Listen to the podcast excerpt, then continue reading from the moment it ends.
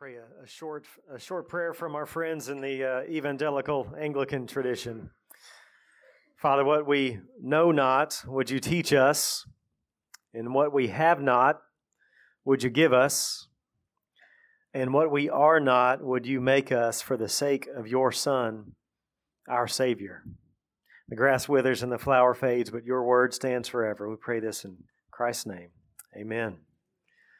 Well, it's a joy to be here. It's really an honor to be with you all. I'm so thankful to our triune God for his clear work in and among uh, the churches here and, and this church in particular. So thankful for 10 years of faithful ministry. And I'm thankful for the name change. Grace Evangelical is good, Grace Baptist is even better. And I hope to show you with this last session why I say that. Why I hope to give you some some exegetically derived reasons why it's good to be a Baptist. Uh, Mark Dever, pastor, Baptist pastor in uh, D.C., tells the fictional story of the Baptist church that had a mouse problem. There were there were mice all over the place. They were there were nests in the attic, kitchen cabinets. They were all over the place. And the deacons had tried to get rid of these mice. They tried everything they knew to do, but they were persistently present. And finally, one of the deacons came up with a solution. He proposed that they should baptize the mice. And they did, and they now only saw them two times a year Christmas and Easter. Baptist mice. Well, maybe in unhealthy Baptist churches, but not here. So I want to consider our corporate identity as, uh, as the church. We talk a lot about the church, rightfully so. We attend church services, we give to the church. Many leaders are consumed with church growth, but what is the church? We usually refer to the building, right? I'm going to church, but that's not quite right. Church is not a place, but a people who gathers in a particular place. I try to teach my kids not to say we're going to church. It gets cumbersome at times. We're going to church. What do you, we don't go to church, son. We are the church. We are the eschatological, fully forgiven, spirit filled community that meets at that building. Get it right. Just kidding. But words matter, right? The word church, ecclesia, it's found about 114 times in the New Testament. The vast majority, some 92 or 93 of the instances, refer to the local church. So the church at Corinth, the church at Philippi, the church at Rome. Jonathan Leeman defines a church as a group of Christians who jointly identify as followers of Jesus through regularly gathering in his name, preaching the gospel, and celebrating the ordinances. Well, how important should the church be in the life of the Christian? In short, very important. In fact, central to our identity as we are members of a local church. Yes, universal by conversion, and then quickly a local church. It's important. We're talking about the bride of Christ, the group of people that Jesus shed his blood to obtain. The biblical emphasis, again, is not so much on Jesus dying for the isolated individuals. No, the biblical emphasis on Jesus shedding his blood to purchase a people for his own possession, zealous for good works. So there's a, a tight connection between Jesus and the church, which is why I'm very concerned to find people who say, I'm a Christian, but I'm not part of a local church. It's a head body connection, right? Organic. There is no decapitated discipleship. Well, I'm just with the head. I don't need the body. It doesn't work that way, right? There's an organic connection. That's why Saul, when he's knocked off his horse, what does the Lord say to him? Saul, Saul, why are you persecuting my people? If you know your Bible, it doesn't say that, does it? Saul, Saul, why are you persecuting me? Because there is an organic connection between Christ and his church. And so we're not to think of our identity in isolation but in community. Familiar passage, flip over to Ephesians chapter 3, verse 8 on the centrality of the local church and the plan of God. I mentioned Ephesians 1:10 as the thesis verse that God is uniting all things in Christ. 3:10 tells us a little bit more detail about that. Ephesians 3:8.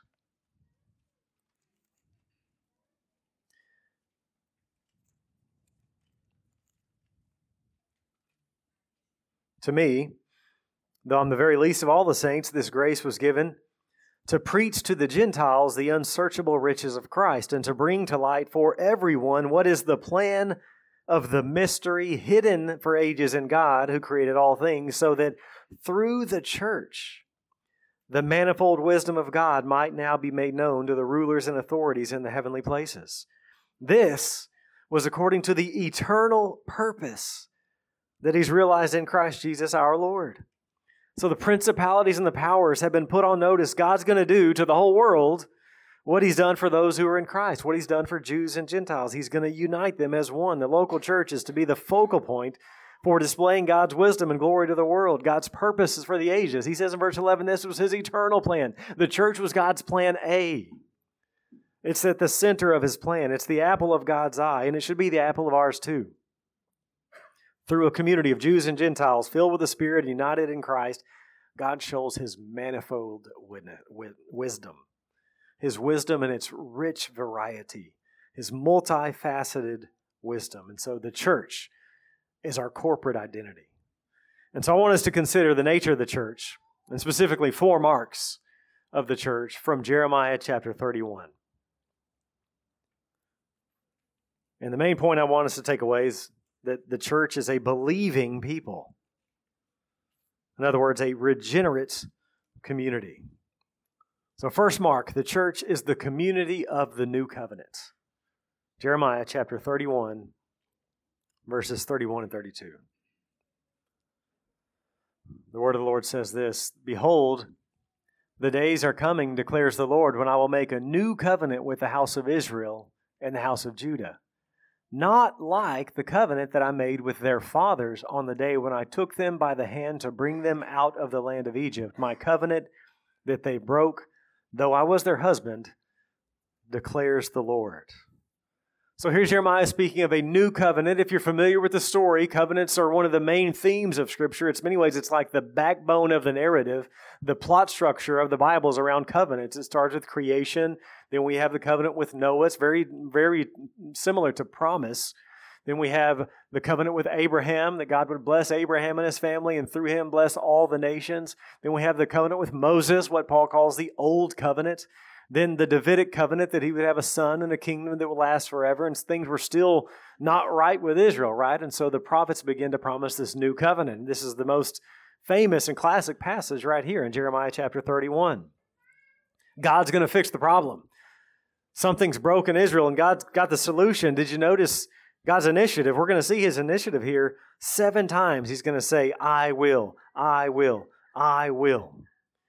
And he says that this is a new covenant for the house of Israel and the house of Judah. But if we had been reading Jeremiah earlier in chapter 4 and in chapter 12, he's already talked about the fact that nations, Gentiles, pagans would be included within this covenant community. And of course, this covenant is built on the covenant with Abraham that says all the nations of the world would be blessed through the offspring of Abraham. So this new covenant is for the church. Hebrews 8 quotes this whole passage the longest quotation of the Old Testament and the New Testament, Hebrews 8 quoting Jeremiah 31. And he says it's for the church. This is what we celebrate every time we celebrate communion. So the church is God's new covenant people. In this sense, the church is new in the plan of God. God, of course, reveals himself over time. The Bible didn't just fall out of the sky like complete. No, God reveals himself progressively over time. And this new covenant is the culmination, it's the fulfillment of all the previous covenants. And the church then, the birthday of the church comes at Pentecost, Acts chapter 2. And here the prophet says, this new covenant that will come, it's not like the old covenant. In many ways, the Bible is structured around two covenants the old covenant and the new covenant. Even our very Bibles reflect this with an Old Testament and a New Testament. Testamentum is a Latin translation from the Hebrew berit, covenant, Old Covenant, New Covenant. And he says, This new covenant will be different. It will be effective. Look again at verses 31 and 32. Make a new covenant, verse 32, not like the old covenant. Why? They broke it. Though I was their husband, declares the Lord. The new covenant is going to be different in that it's going to work. It's going to be effective. It won't be broken. Again, in Hebrews chapter 8, before he quotes this, he says this in verse 6 But as it is, Christ has obtained a ministry that is as much more excellent than the old as the covenant he mediates is better since it is enacted on better promises. For If that first covenant had been faultless, there would have been no need, no occasion to look for a second covenant. And so the new covenant has replaced the old covenant. It's made the old covenant obsolete. Its expiration date has passed. And when something's expiration date has passed, it's not good. In fact, it can be harmful. I mentioned that I have five kids. Now my youngest is six. But it felt like we were in, in that diaper stage for a decade. And that sippy cup stage for a decade. We'd often have sippy cups with milk in them, you know, this spill proof, which they were never spill proof. And they would, a kid would inevitably drop it under like the seat in the van or something like that. And we wouldn't notice it, you know, until three weeks later. You find that cup, you don't even open it. You just you just toss it. Well, the expiration date on the milk has passed. Jesus is the mediator of a new and better covenant which replaces the old covenants. And so we don't go back to the old. What it pointed forward to has come. The candle becomes pointless once the sun has arisen. It's an image that John Chrysostom, writing in the 400s, his commentary in Galatians, he says, The law, speaking of the old covenant, the law then, as it was our tutor, and we were kept shut up under it, is not the adversary, but the fellow worker of grace. But if when grace has come, it continues to hold us down, it becomes an adversary. For if it confines those who ought to go forward to grace, then it's the destruction of our salvation. If a candle which gave light by night kept us, when it became day from the sun, it would not only benefit, it would injure us. And so does the law, if it stands between us and greater benefits. So the new covenant has come, and the church is the community of the new covenant. This is for us, friends. That's the first mark. Second mark is that this community of the new covenant is a regenerate community, been regenerated. Verse 33. For this is the covenant that I will make with the house of Israel after those days, declares the Lord. I will put my law within them and I will write it on their hearts, and I will be their God, and they shall be my people. So the church then consists of those who've been born again, those who've been regenerated, a people who've been changed from the inside out. The, man, the demand of God is no longer just external, but now God writes his law on the heart. This is part of the newness of the new covenants. That was why the old covenant didn't work, as a friend of mine puts it. The old covenant should have had a sticker, a warning label on the outside of it that said, batteries not included. It could tell them what to do, but it gave them no power to obey. It's like you open up that, that RC remote control car for Christmas and there's no batteries.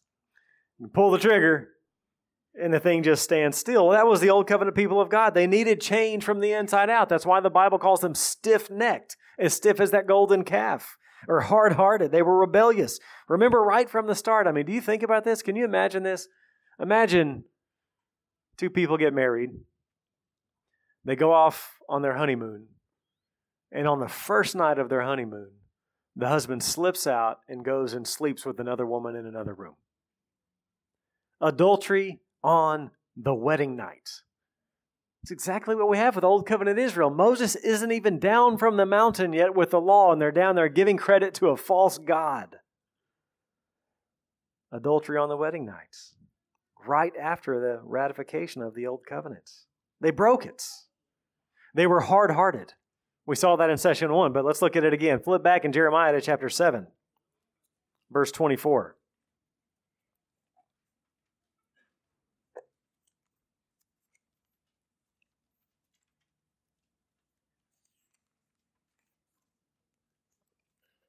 Jeremiah 7:24, they did not obey or incline their ear. But they walked in their own counsels and the stubbornness of their evil hearts, and they went backward, not forward. We saw they were uncircumcised in hearts, right? The heart was pictured as this inner entity surrounded by this hard outer core that makes it unable and unwilling to respond. And so in Jeremiah 4 4, God commands them to circumcise the foreskin of their hearts. Jeremiah 9, they were merely circumcised in flesh. That's why one of the first New Covenant sermons, Acts 7, Stephen, his conclusion is you stiff necked people, uncircumcised in heart and ears. That was their problem. Here in Jeremiah, he uses the metaphor of the law written on the heart. But even before that, we saw that new covenant promise in Deuteronomy 30, verse 6, that God would circumcise their hearts. That's the promise that's being fulfilled here. Moses was prophesying about the new covenant way back in Deuteronomy chapter 30. And so that's why he can tell the Philippian church, we are the circumcision. That's why in Romans chapter 2, he can tell those Christians in Rome that circumcision is no longer outward and physical in the new covenant. It's now a matter of the heart by the Spirit, not the letter. And I mentioned that Ezekiel uses the imagery of a stony heart being replaced. What they needed was inward transformation. What they needed was the law, not outside of them, but inside of them. Ezekiel promises this I will sprinkle clean water on you, and you shall be clean from all your uncleanness, and from all your idols I will cleanse you, and I will give you a new heart, and a new spirit I will put within you, and I will remove the heart of stone from your flesh, and give you a heart of flesh, and I will put my spirit within you, and cause you to walk in my statutes, and be careful to obey my rules. New birth regeneration, new covenants, new hearts by water and the Spirit. I think this is what Jesus was referring to in John chapter 3 when he's talking to Nicodemus, the teacher of Israel, and says, You don't know about this promise of being born again by water and Spirit? I'm talking about Ezekiel 36. In 2 Corinthians 3, Paul speaks of the church as a letter written not with ink, but with the Spirit of the living God, not on tablets of stone, but on tablets of human hearts, literally fleshly hearts, alluding to Ezekiel two different means and two different spheres. Not ink, but the spirit. Not stones, but hearts. Change from the inside out. And then 2 Corinthians 3 says, The letter kills, but the spirit gives life. Gives life. It regenerates. That's what the spirit brings. The letter kills. In fact, it did, right? Do you remember how God responded to the golden calf incident in Exodus 32? 3,000 people were judged. You know what happens when Peter preaches that new covenant Pentecost sermon? 3,000 people are given life. The letter kills and the spirit gives life.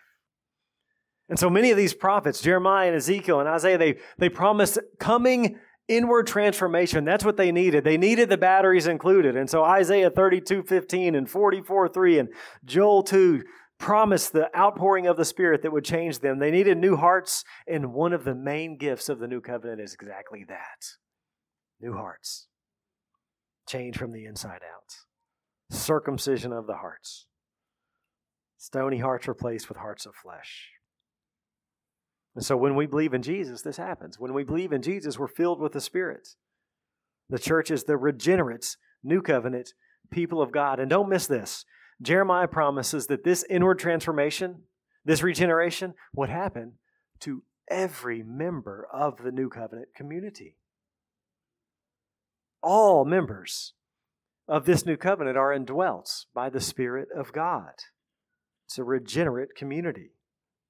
Mark number three, very much related, is that this church is a believing community. It's a regenerate community, and therefore it is a believing community. Look again at Jeremiah 31, verse 34. No longer shall each one teach his neighbor and each his brother, saying, Know the Lord for they shall all know me, from the least of them to the greatest, declares the Lord. So, in this new covenant community, the church, all will know the Lord. This is one of the main ways that the new covenant community is different from the old covenant community. The old covenant, Israel, was a mixed community. Some were believers, some were unbelievers. All of them received the sign of the covenant, though. But only a remnant actually believed. Only a remnant were actually faithful. There was a David, sure. Then there's a bunch of Ahabs.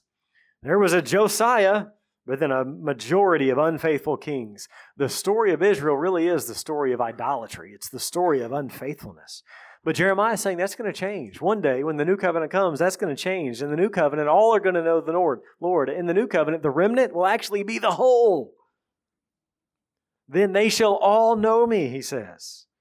And you won't need someone to teach you. He's not saying that we won't need any teachers in the new covenant. That would contradict a whole lot of other passages.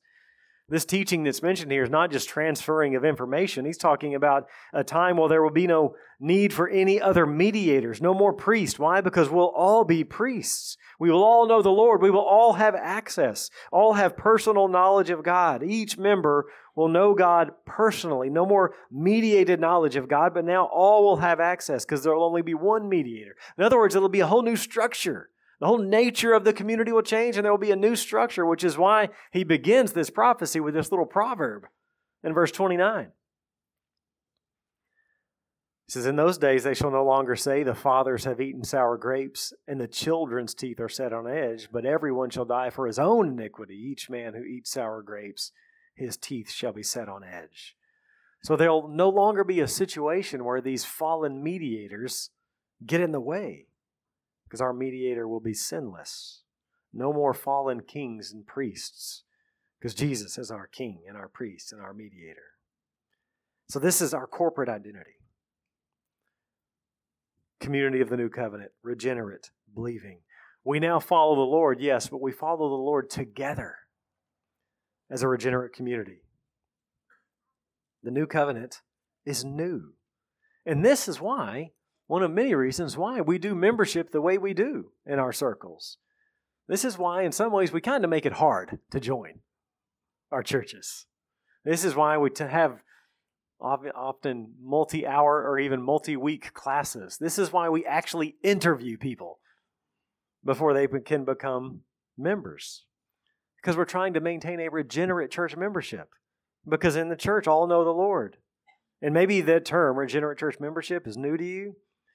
But Baptists have used it and practiced it for hundreds of years. As I was trying to bring regenerate church membership and church discipline to bear at Southside, I would often tell them, I realize you've never heard of this, but just trust me. I am your great great Baptist grandfather from the 1800s. This is not new at all, actually. It's very old. We've just strayed from our biblical and historic practice. Listen to this early Baptist statement of faith. It's called the Somerset Confession, 1656 says this In admitting of members into the church of Christ, it's the duty of the church and ministers whom it concerns, in faithfulness to God, that they be careful that they receive none but such as do make forth the evident demonstration of the new birth and the work of faith with power. In the mid 1600s, Baptists were saying we must only allow believers into the church because it's a regenerate community. In a meeting in the early 1900s called the Baptist World Alliance, one of the leaders said this The principle of a regenerated church membership, more than anything else, marks our distinctiveness in the Christian world today. So, this is what makes Baptists differently. You know, every tradition has its strengths and weaknesses. Historically, one of our strengths as Baptists is the local church, it's membership, which we would say is really nothing more than the Christian life. It's been called the cardinal point of the Baptist view of the church. And Baptists have often cooperated together, much like we're doing here today.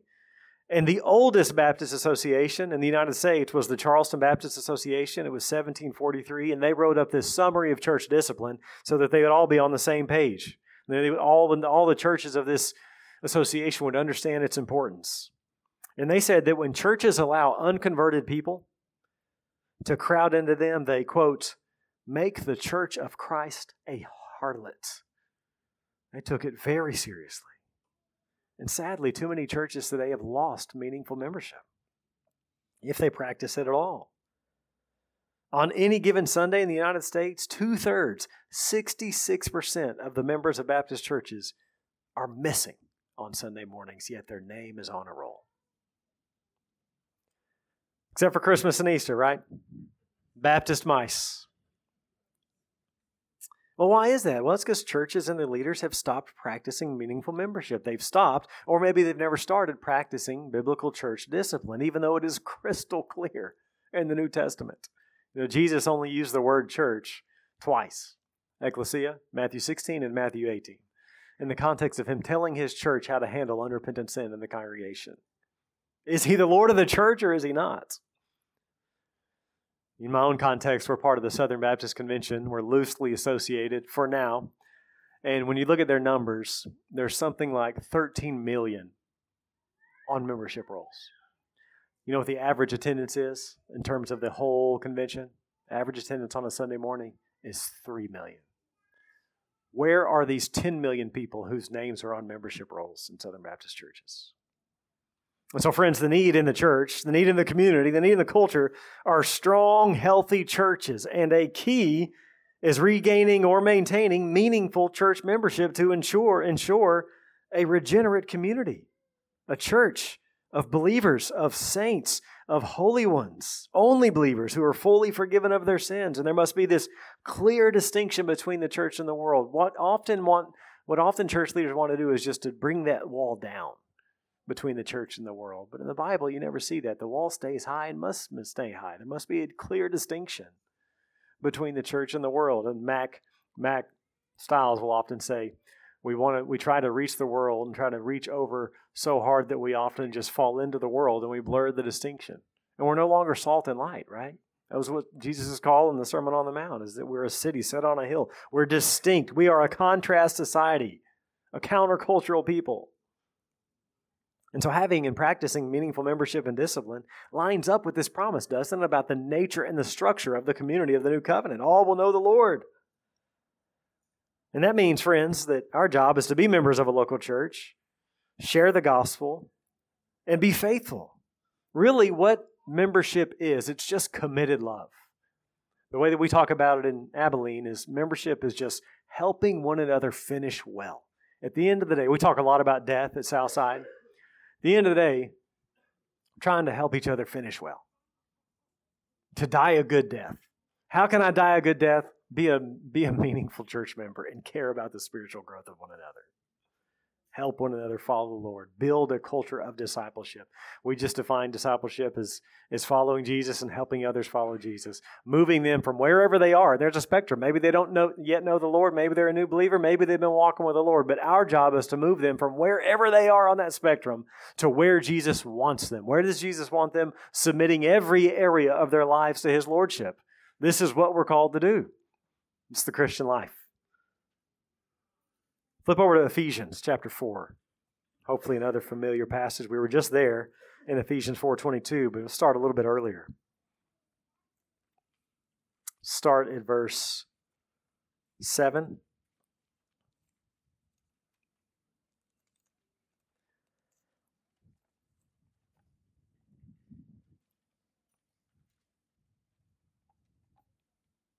the grace was given to each one of us. That's every member, every member ministry. Every member has a gift that is to be used to edify one another according to the measure of Christ's gift. Then he talks about Christ being descended and then ascended on high. Look at verse 11. The victorious ascended Christ then gives gifts to his church. He doesn't leave his church to fend for itself, but he gives leaders, apostles and prophets. Those were foundational gifts, evangelists, shepherd teachers, what's normally called elders. What's, what's the point of the, the gifts here? Verse 12. To equip the saints, that's you, for the work of ministry. At the end of the day, the elders actually don't do the work of ministry, they equip the saints to do the work of ministry. What is the work of ministry? Building up the body of Christ until we all attain to the unity of the faith and the knowledge of the Son of God, to mature manhood, to the measure of the stature of the fullness of Christ, so that we may no longer be children tossed to and fro by the waves and carried about by every wind of doctrine, by human cunning, by craftiness and deceitful schemes. Rather, each member speaking the truth in love, we are to grow up in every way into Him who is the head, into Christ, from whom the whole body, joined and held together by every joint with which it is equipped, when each part is working properly, makes the body grow so that it builds itself up in love. That's that's meaningful membership. It's a believing community, and we help each other keep believing by how? Seeking to edify, seeking to build up by encouraging one another with the word. And so you can go from here, and you can go from tomorrow's service at lunch, and you can use that word to build one another up. The church will not mature if each part is not doing its job and speaking the word prayerfully to one another. So I would just ask do you care about the spiritual renewal of your fellow members? Do you care about their growth? Maybe you don't. You know what the first step is? Is just pray. You know what? I don't care. I don't really care. Pray that God would change your heart. Pray that God would stir your affections. And then start acting like it. Just start doing good to one another, and often your heart will follow. A hallmark of Christian maturity is when you care about the spiritual growth of fellow members. Selflessness. Our identity at the end of the day is found in self forgetfulness. Right? 2 Corinthians 5:15 Jesus died so that we would no longer live for ourselves but for him. And to live for him is to live for the church, that organic connection. Galatians 2:20 I no longer live, I've been crucified.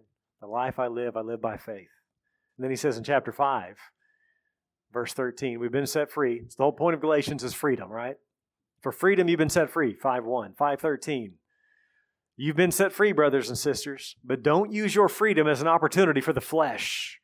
Rather, in love, serve one another. For the whole law is fulfilled in one word you shall love your neighbor as yourself. That's it. That's the identity. What is the identity? It's not about self. In fact, so much is, is freedom, freedom, freedom for the self. I'm free for me. I'm free from all external constraints so that I can be me and then express me. That's the worldview of expressive individualism. It's the exact opposite of what we find in the New Testament. What does it say right here? Yes, you're free. 513, Galatians 513, you're free, but don't use your freedom for you. Your freedom's not for you. Rather, in love, serve one another. And it's actually even stronger than that because there's two different words for serve. There's one where we get diakonos for servant or deacon. There's one doulos for slave. That's what the word is here in 513.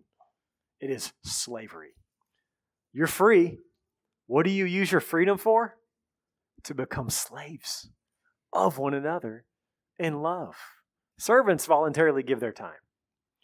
Slaves are owned by somebody. What do Christians use their freedom for? Giving of self for the good of others what Philippians 2 says is the mind of Christ, right? Do nothing from selfish ambition or vain conceit. Rather, in love, consider others better than yourselves. Put their interest before yours. And so it's a believing community, and what we are called to do then is to keep it believing. And so we tell each other, keep on believing. Come with me. Press on. Let's finish well. Fourth mark the church is fully forgiven. Look again at Jeremiah 31, verse 34. No longer shall each one teach his neighbor and each his brother, saying, Know the Lord, for they shall all know me, from the least of them to the greatest, declares the Lord. For I will forgive their iniquity, and I will remember their sin no more. In the new covenant, God forgives us, He remembers our sin no more. Again, maybe if you don't know the Lord yet, this, this is your greatest need. Your greatest need is the forgiveness of sins. And the greatest gift of the gospel is that you can have it through faith in Christ. We've all sinned in word, thought, actions. We've separated ourselves from God because He's holy. God doesn't grade on a curve. God is holy. He punishes all sin, either on our own head or on Christ. The cross was the great exchange, our sins for His righteousness. Philippians 3 9. 2 Corinthians 5:21 He made him to be sin who knew no sin so that in him we might become the righteousness of God. So our sins are counted as his even though he had no sin and his righteousness is counted as ours even though we're not righteous. That's the gospel to be received by faith. That's what makes the good news good. You can't earn it but it's given. As we're talking about identity, you know that you need to change. And the news that you have to hear is you can't change yourself. That was my testimony. I thought I would clean myself up. Turns out you can't. You don't need a facelift. You need heart surgery, and you can't change your own heart, right? Jeremiah 13, 23. Can the Ethiopian change his skin or the leopard his spots? Then also can you do good who are accustomed to do evil? No, you can't, but Christ can. And so when we trust in Christ, we're fully forgiven. You know, as Jeremiah is writing this, during this prophecy, there was the sacrificial system. And so they would have to slaughter animals. There was a yearly, annual reminder that you're still a sinner in need of forgiveness, and a yearly reminder of the inadequacy of animal sacrifice to atone for sin. For it is impossible for the blood of bulls and goats to take away sins. But in the new covenant, Jeremiah says, God will remember your sins no more. It's not a case of divine amnesia. The idea is that in this future new covenant, there will need no action need to be taken against sin because it will have been taken care of through the cross. Sin has been once for all dealt with. That's why we sing, Full atonement can it be. Jesus paid it all. It is finished. And again, this is why we celebrate communion regularly. We remind ourselves of this reality. Communion is our new covenant meal. It's a reminder that our sins have been forgiven. It's a reminder of the truth of Psalm 103 10. He does not deal with us according to our sins, nor repay us according to our iniquities. For as high as the heavens are above the earth, so great is his steadfast love toward those who fear him. As far as the east is from the west, so far does he remove our transgressions from us. As a father shows compassion to his children, so the Lord shows compassion to those who fear him. For he knows our frame, he remembers that we are but dust. And so the hard part about our identity is we forget it. Again, which is why we meet weekly and throughout the week. We have to preach the gospel regularly. We have to hear the gospel because we have identity amnesia. We have forgotten that we've been cleansed. We forget who we are. The world wants you to redefine the self. The devil wants us to forget our identity. That's one of the things he wants us to do. That's one of his tactics. You see it in the Gospels. You remember when Jesus is baptized? See it in the Gospel stories where Jesus is baptized the Spirit dwells upon. What does the Father say? This is my Son with whom I'm well pleased. Matthew chapter 3 at the very end. Bad chapter break. They didn't exist, right? Right after that, right after he's baptized, hair still wet, goes into the wilderness and is tempted by the devil. And do you remember what the devil says more than once? The Father just said, This is my beloved Son. Here's an affirmation of his identity. And the devil wants to say, If you are the Son of God if you are. And that's the same tactic that he will take with you. He wants you to doubt your identity. And so you've got to hear the gospel and preach it to yourself and remind yourself yes, indeed, I am a son of God, not by performance, but by faith. We preach the gospel to ourselves daily. And what we're doing is we're reminding ourselves of our identity, we're reminding ourselves of who we are in Christ. When Satan tempts me to despair, and tells me of the guilt within. Upward I look and see him there, who made an end to all my sin. Because the sinless Savior died, my sinful soul is counted free. For God the just is satisfied to look on him and pardon me. Is that how you preach the gospel when Satan tempts you? Because he will. When he tempts you to despair, when he tempts you to question your identity, what do you say? Do you look to Christ? One of my favorite Luther quotes is very similar to this. And he talks about when the devil comes in and tells us that we deserve death and hell, we ought to say, What of it? You're right. You're right. See, that's the problem when the devil accuses us. Often those accusations are true because we do fall short in thought, word, and deed. And so when the Satan, when the devil comes in and tempts us to despair, when the devil comes in and says, you know what, you deserve death and hell, we say, what of it? You're right, I do. But you're only preaching the first half of the gospel. Let's finish. Let's sing the refrain, and that is that Jesus saves. I know one who has made an end to my sin, Jesus Christ, the Son of God. Because of the new covenant work of Christ, there's no condemnation. Just, righteous. It is finished, fully forgiven, consciences cleansed. The new covenant brings inward transformation and full and final forgiveness of sins. It solves our objective problem, and that is sin and its penalty and its power, but it also solves the subjective problem. It's its very presence. So, objective and subjective, the twin gifts of the new covenant are full and final forgiveness of sins and the transformation of the human heart. It's the double grace. Calvin called it the duplex gratia both found in union with Christ again. Be of sin the double cure, save from wrath, and make me pure. We have both in the new covenant. Friends, we are the church. We are the community of the new covenant. We are a regenerate people. We are a believing people. We are a fully forgiven people. This is our corporate identity. Let's pray together. Father, what a gift. What a gift you've given us. We're thankful to live on this side of redemptive history, to be able to look back on this promise and all your promises and see how you've made good on them in Christ. And you share his benefits with us by union with him. I pray that we would do the hard work of fighting sin and reminding ourselves who we are, appropriating and reappropriating our justification and living in light of it. Give us the grace to pursue you and to know you and to turn from sin. And I pray that we would be resolved afresh to commit ourselves to your people, the, the bride of Christ, the body of Christ. That you'd give us love and care and burden to help one another finish well that we might be concerned with finishing well and helping others die a good death. Would you help us to do that through this body of sinful people from different backgrounds, different ethnicities, whom you've united in Christ to show your power and your glory and your wisdom to the principalities and powers? Thank you for including us. We pray it in Jesus Christ's name. Amen.